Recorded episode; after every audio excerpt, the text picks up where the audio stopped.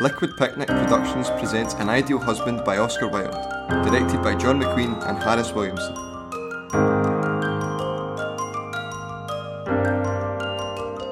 Act 4 The Morning Room at Robert Chiltern's house.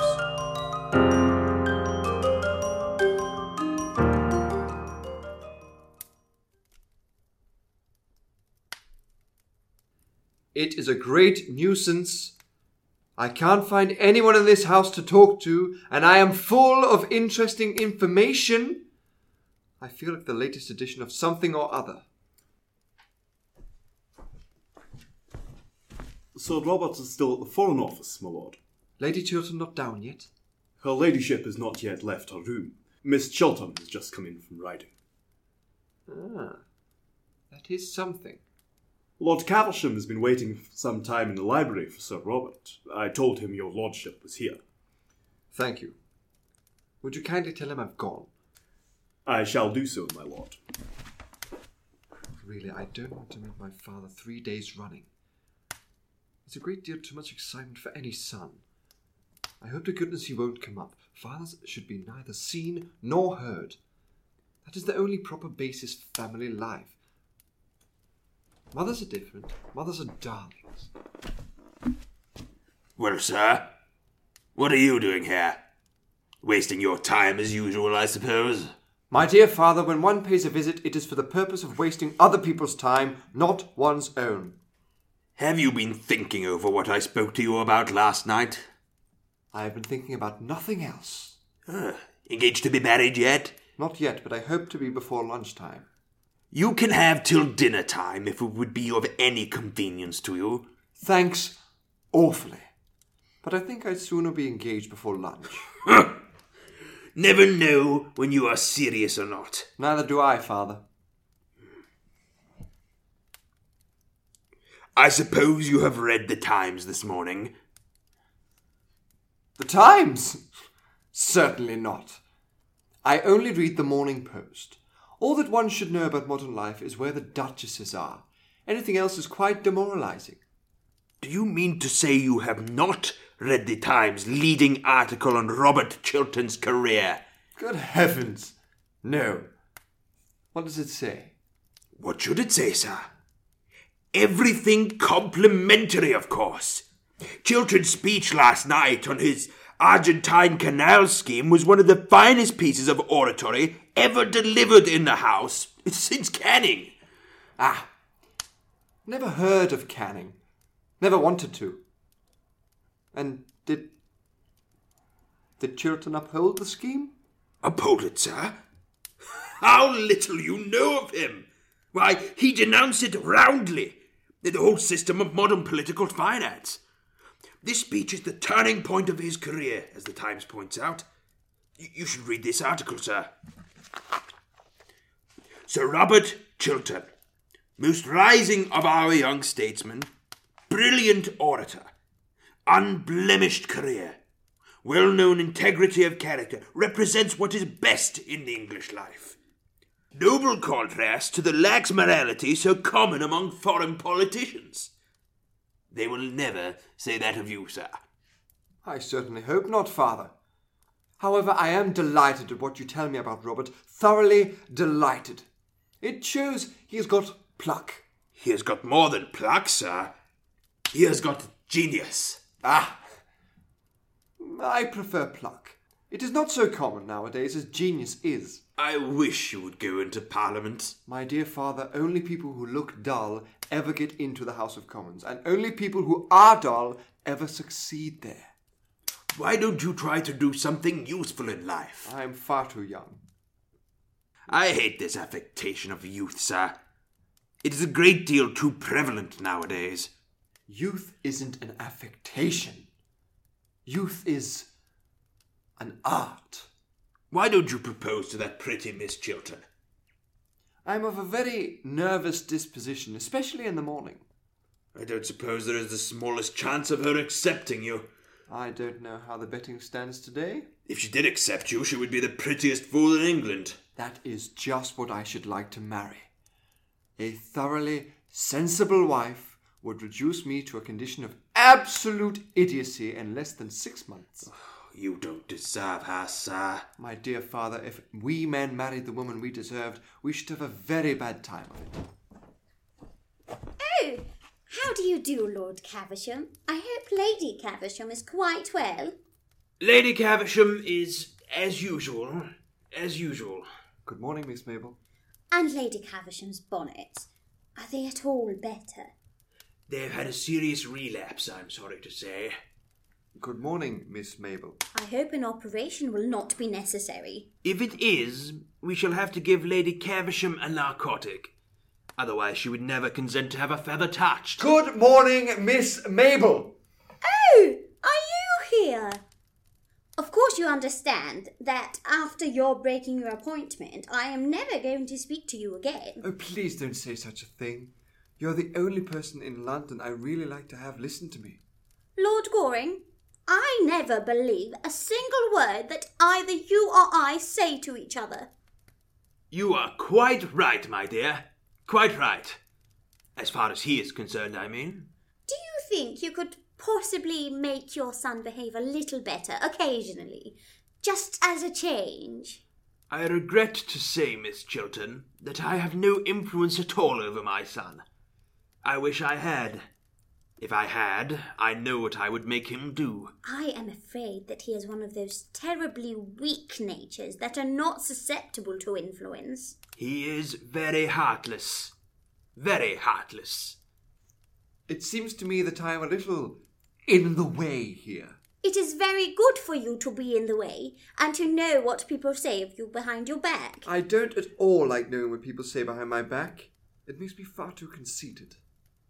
After that, my dear, I really must bid you good morning. Oh, I hope you're not going to leave me all alone with Lord Goring, especially at such an early hour in the day. I am afraid I can't take him with me to Downing Street. It is not the Prime Minister's day for seeing the unemployed.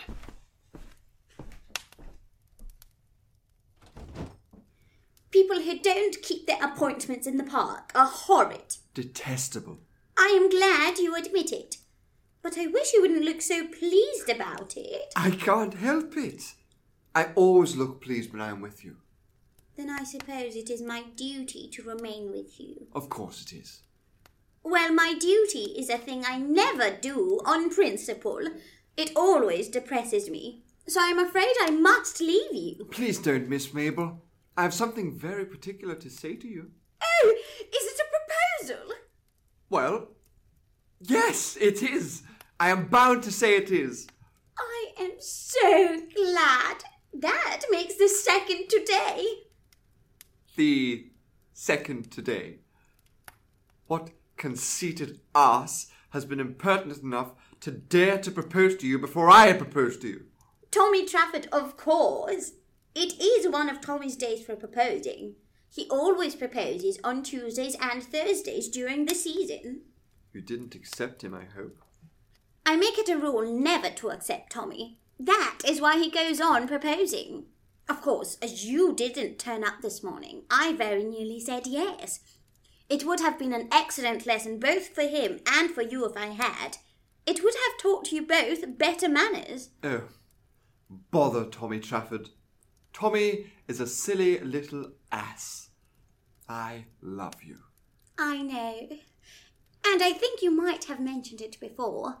I am sure I have given you heaps of opportunities. Mabel, do be serious. Please be serious. Ah, That is the sort of thing a man always says to a girl before he has been married to her. He never says it afterwards. Mabel, I have told you that I love you. Can't you love me a little in return? You silly Arthur. If you knew anything about anything which you don't, you would know that I adore you. Everyone in London knows it, except you. It is a public scandal the way I adore you. I have been going about for the last six months telling the whole of society that I adore you. I wonder you consent to have anything to say to me. I have no character left at all. At least, I feel so happy that I am quite sure I have no character left at all. Dear, Do you know I was awfully afraid of being refused? But you never have been refused yet by anybody, have you, Arthur? I can't imagine anyone refusing you. Of course, I'm not nearly good enough for you, Mabel. I am so glad, darling. I was afraid you were. And I'm. I'm a little over 30. Dear, you look weeks younger than that. How sweet of you to say so! And it is only fair to tell you that, frankly, I am fearfully extravagant. But so am I, Arthur, so we're sure to agree. And now I must go and see Gertrude. Must you really? Yes, Then do tell her I want to talk to her particularly. I have been waiting here all morning to see either her or Robert. do you mean to say you didn't come here expressly to propose to me? No, that was a flash of genius. Your first. My last. I am delighted to hear it. Now don't stir. I'll be back in five minutes. And don't fall into any temptations while I'm away. Dear Mabel, while you are away, there are none. It makes me horribly dependent. Good morning, dear. How pretty you are looking. How pale you are looking, Gertrude. It is most becoming. Good morning, Lord Goring. Good morning, Lady Chiltern. I shall be in the conservatory under the second palm tree on the left. Second on the left. Yes, the usual palm tree.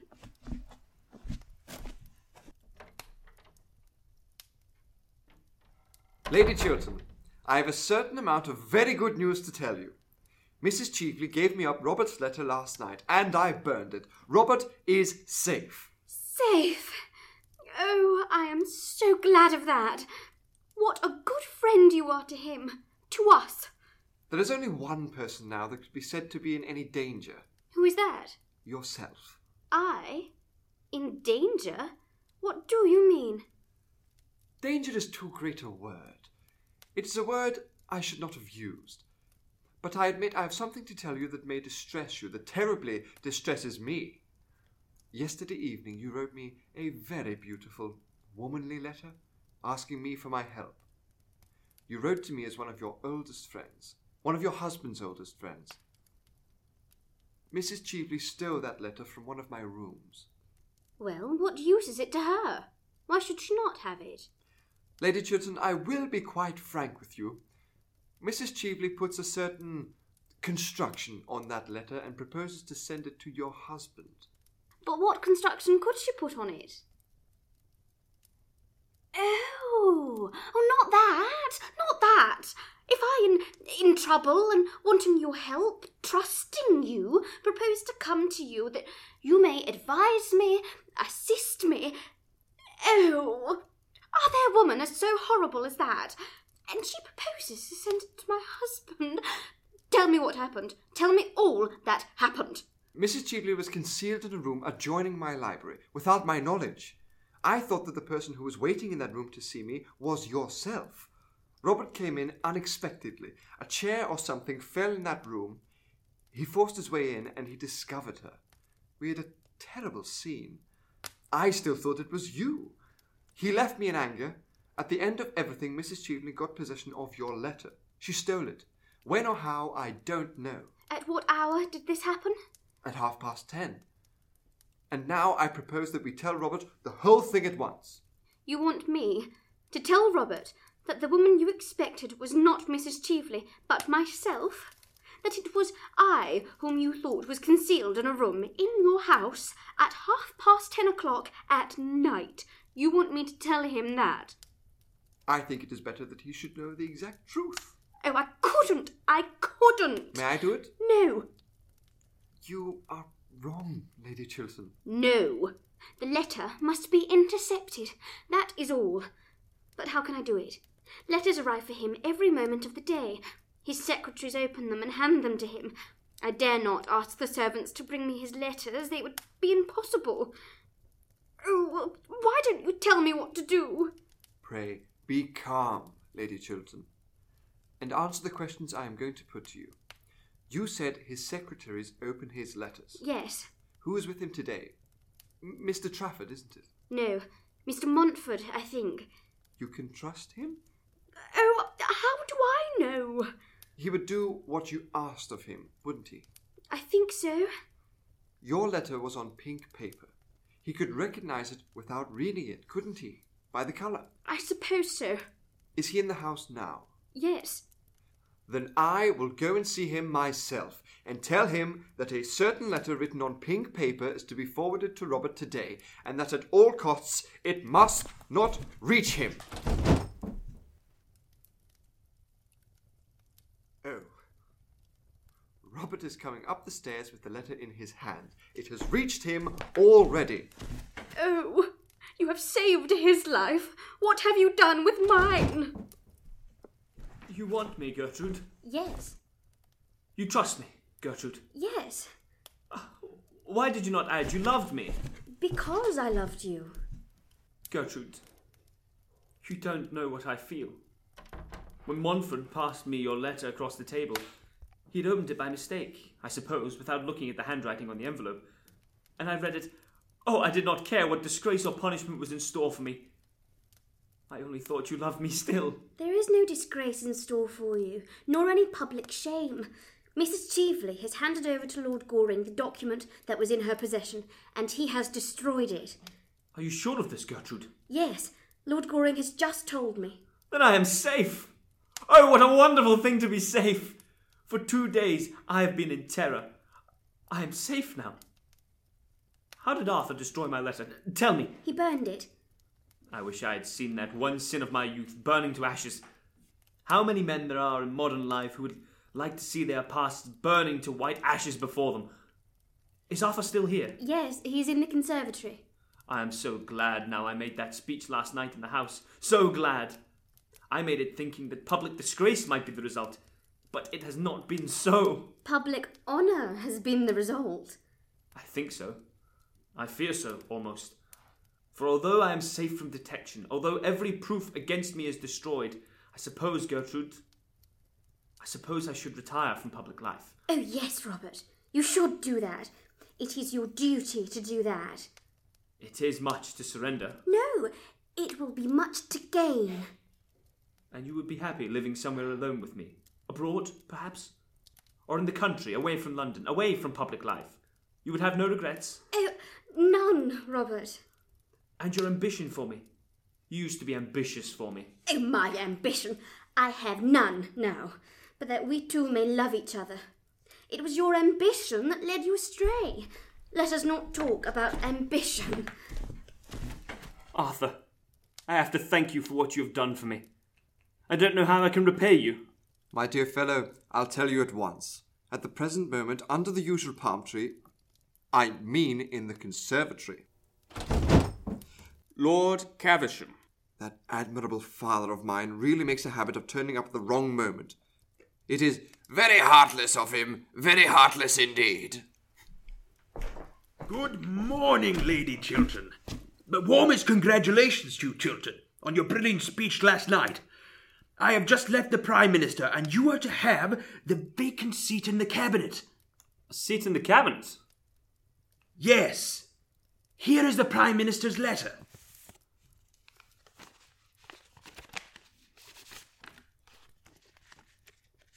A seat in the cabinet. Certainly. And you well deserve it too.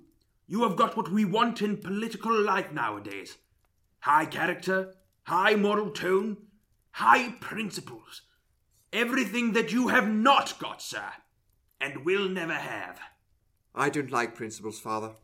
I prefer prejudices. I cannot accept this offer, Lord Caversham. I've made up my mind to decline it. Decline it, sir. My intention is to retire at once from public life. Decline a seat in the cabinet and retire from public life? Never heard such damned nonsense in the whole course of my existence. Uh, I beg your pardon, Lady Chiltern. Chiltern, I beg your pardon. Do not grin like that, sir. No, father. Lady Chiltern, you are a sensible woman. The most sensible woman in London. The most sensible woman I know. Will you kindly prevent your husband from making such a. from taking such. Will you kindly do that, Lady Chiltern? I think my husband is right in his determination, Lord Caversham. I approve of it. You approve of it? Good heavens! I admire him for it. I admire him immensely for it. I have never admired him so much before. He is finer than even I thought him. You will go and write your letter to the Prime Minister now, won't you? Don't hesitate about it, Robert. I suppose I had better write it at once. Such offers are not repeated. I will ask you to excuse me for a moment, Lord Caversham. I may come with you, Robert, may I not? Yes, Gertrude. What is the matter with this family? Something wrong here, eh? Idiocy. Hereditary, I suppose. Both of them, too. Wife as well as husband. Very sad. Very sad indeed. And they're not an old family. Can't understand it. It is not idiocy, father, I assure you. What is it then, sir? Well, it is what is called nowadays a high moral tone, father, that is all. Hate these newfangled names. Same thing we used to call idiocy eh, 50 years ago. Shan't stay in this house any longer. Oh, just go in here for a moment, father. Third palm tree to the left, the usual palm tree. What's that? I beg your pardon, father. I forgot. The conservatory, father. The conservatory. There is someone there I want you to talk to. What about, sir? About me, father. Not a subject on which much eloquence is possible. No, father, but the lady is like me. She doesn't care much for eloquence in others. She thinks it a little loud.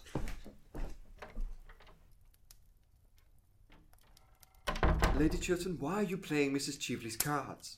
I don't understand you. Mrs. Cheveley made an attempt to ruin your husband, either to drive him from public life or to make him adopt a dishonourable position. From the latter tragedy, you saved him. The former, you are now thrusting on him. Why should you do him the wrong Mrs. Cheveley tried to do and failed? Lord Goring? Lady Chiltern, allow me. You wrote me a letter last night in which you said you trusted me and wanted my help. Now is the moment when you really want my help. Now is the time when you have got to trust me. To trust in my counsel and judgment. You love Robert. Do you want to kill his love for you? What sort of existence will he have if you rob him of the fruits of his ambition? If you take from him the splendor of a great political career? If you close the doors of public life against him? If you condemn him to sterile failure? He who was made for triumph and success? Women are not meant to judge us, but to forgive us when we need forgiveness. Pardon, not punishment, is their mission. Why should you scourge him with rods for a sin done in his youth, before he knew you, before he knew himself? A man's life in this society is of more value than a woman's. It has larger issues, wider scope, and greater ambitions. A woman's life revolves in curves of emotions. It is upon lines of intellect that a man's life progresses. Don't make any terrible mistake, Lady Chiltern. A woman who can keep a man's love and love him in return has done all the world wants of women, or should want of them. But it is my husband himself who wishes to retire from public life. He feels it is his duty. It was he who first said so. Rather than lose your love, Robert would do anything, wreck his whole career, as he is on the brink of doing now. He is making for you a terrible sacrifice. Take my advice, Lady Chiltern, and do not accept a sacrifice so great. If you do, you will live to repent it bitterly. We men and women are not meant to accept such sacrifices from each other. We are not worthy of them. Besides, Robert has been punished enough. We have both been punished. I set him up too high. Do not for that reason set him down now too low. If he has fallen from his altar, do not thrust him into the mire. Failure to Robert would be the very mire of shame. Power is his passion. He would lose everything, even his power to love. Your husband's life at this moment is in your hands. Your husband's love is in your hands. Don't mar both for him.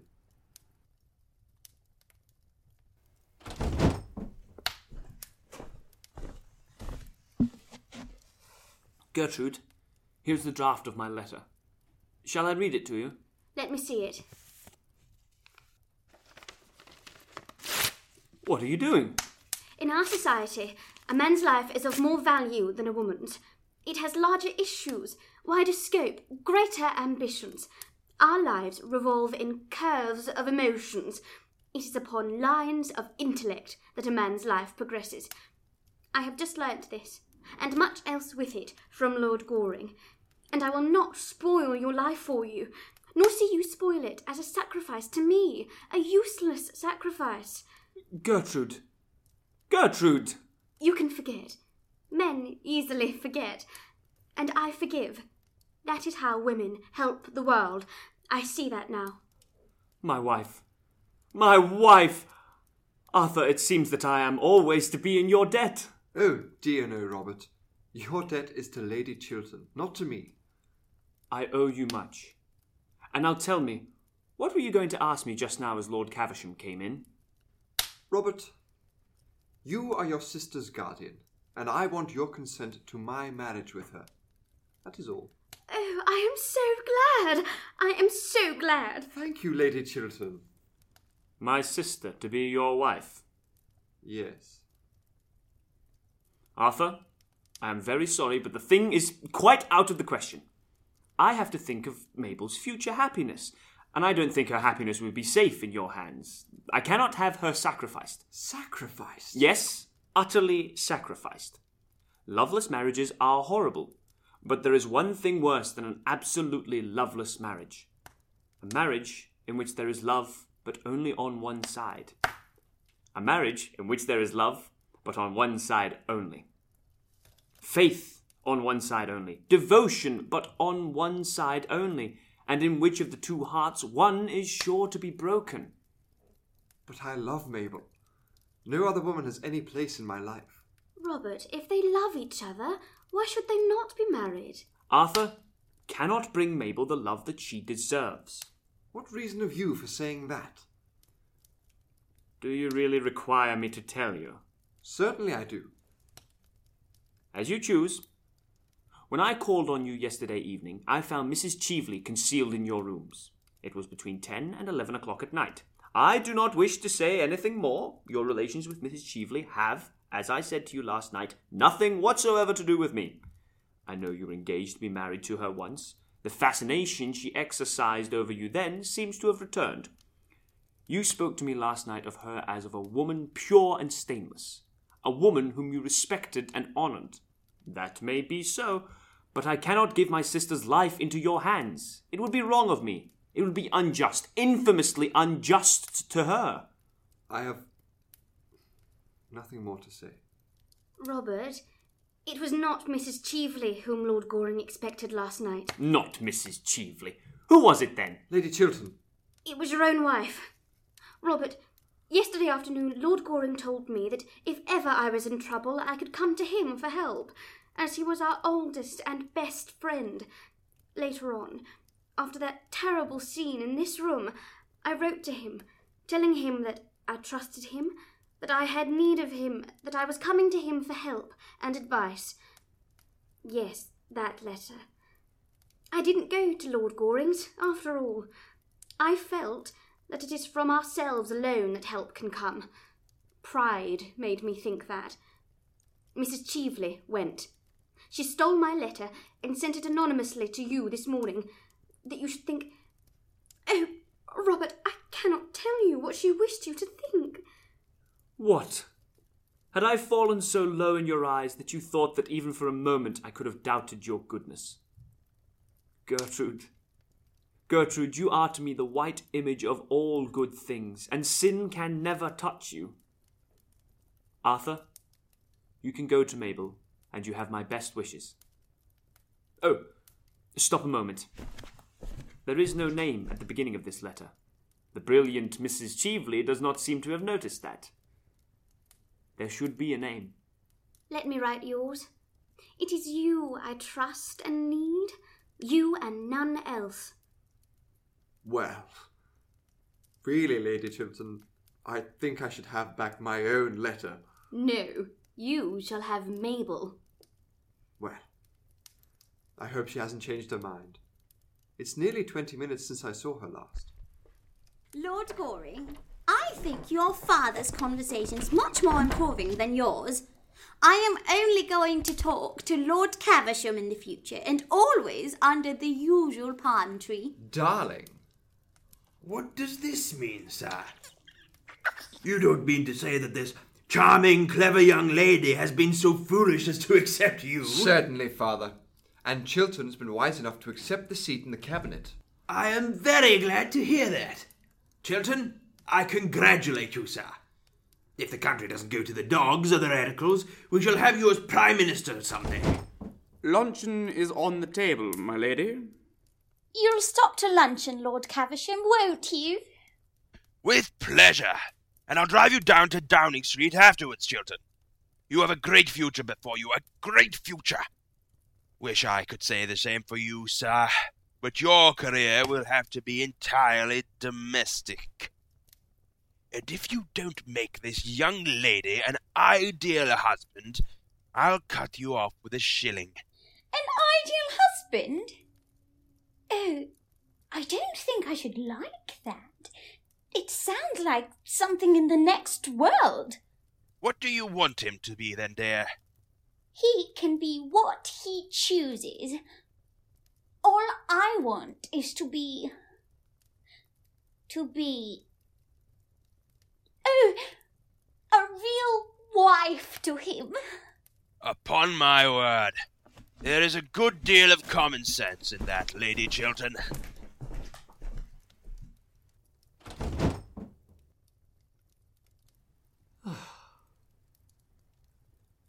Aren't you coming in, Robert?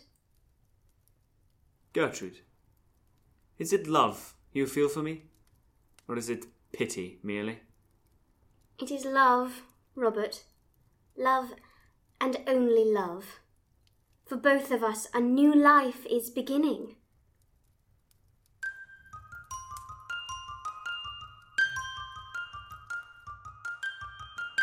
This production of An Ideal Husband featured Andrew Hall as Sir Robert Chiltern, Lucy Deehan as Lady Gertrude Chiltern, Grant Ritchie as Lord Goring, Anya Mishkovska as Mabel Chiltern, and John McQueen as Lord Caversham. This act also featured Harris Williamson as Mason and Finlay Cassie as James. This has been an audio presentation of Oscar Wilde's play An Ideal Husband from Liquid Picnic Productions. Directed by John McQueen and Harris Williamson, produced by Finlay Cassie, and edited by the Liquid Picnic team. The sound effects and music used was either specially recorded or in the public domain. Full attributions and credits can be found at liquidpicnicproductions.com. Our supervising producers on this project were John McQueen and Harris Williamson. James Hay, Holly Clark, and Joe Simpson are executive producers for Liquid Picnic Productions. The production team would like to thank Edinburgh Napier University. The credits were read. Make sure to subscribe to us on your podcast player of choice so you don't miss our next production. For more information about Liquid Picnic, visit our website, and to keep up to date with us, why not follow us on Facebook, Twitter, and Instagram. You have been listening to a Liquid Picnic production.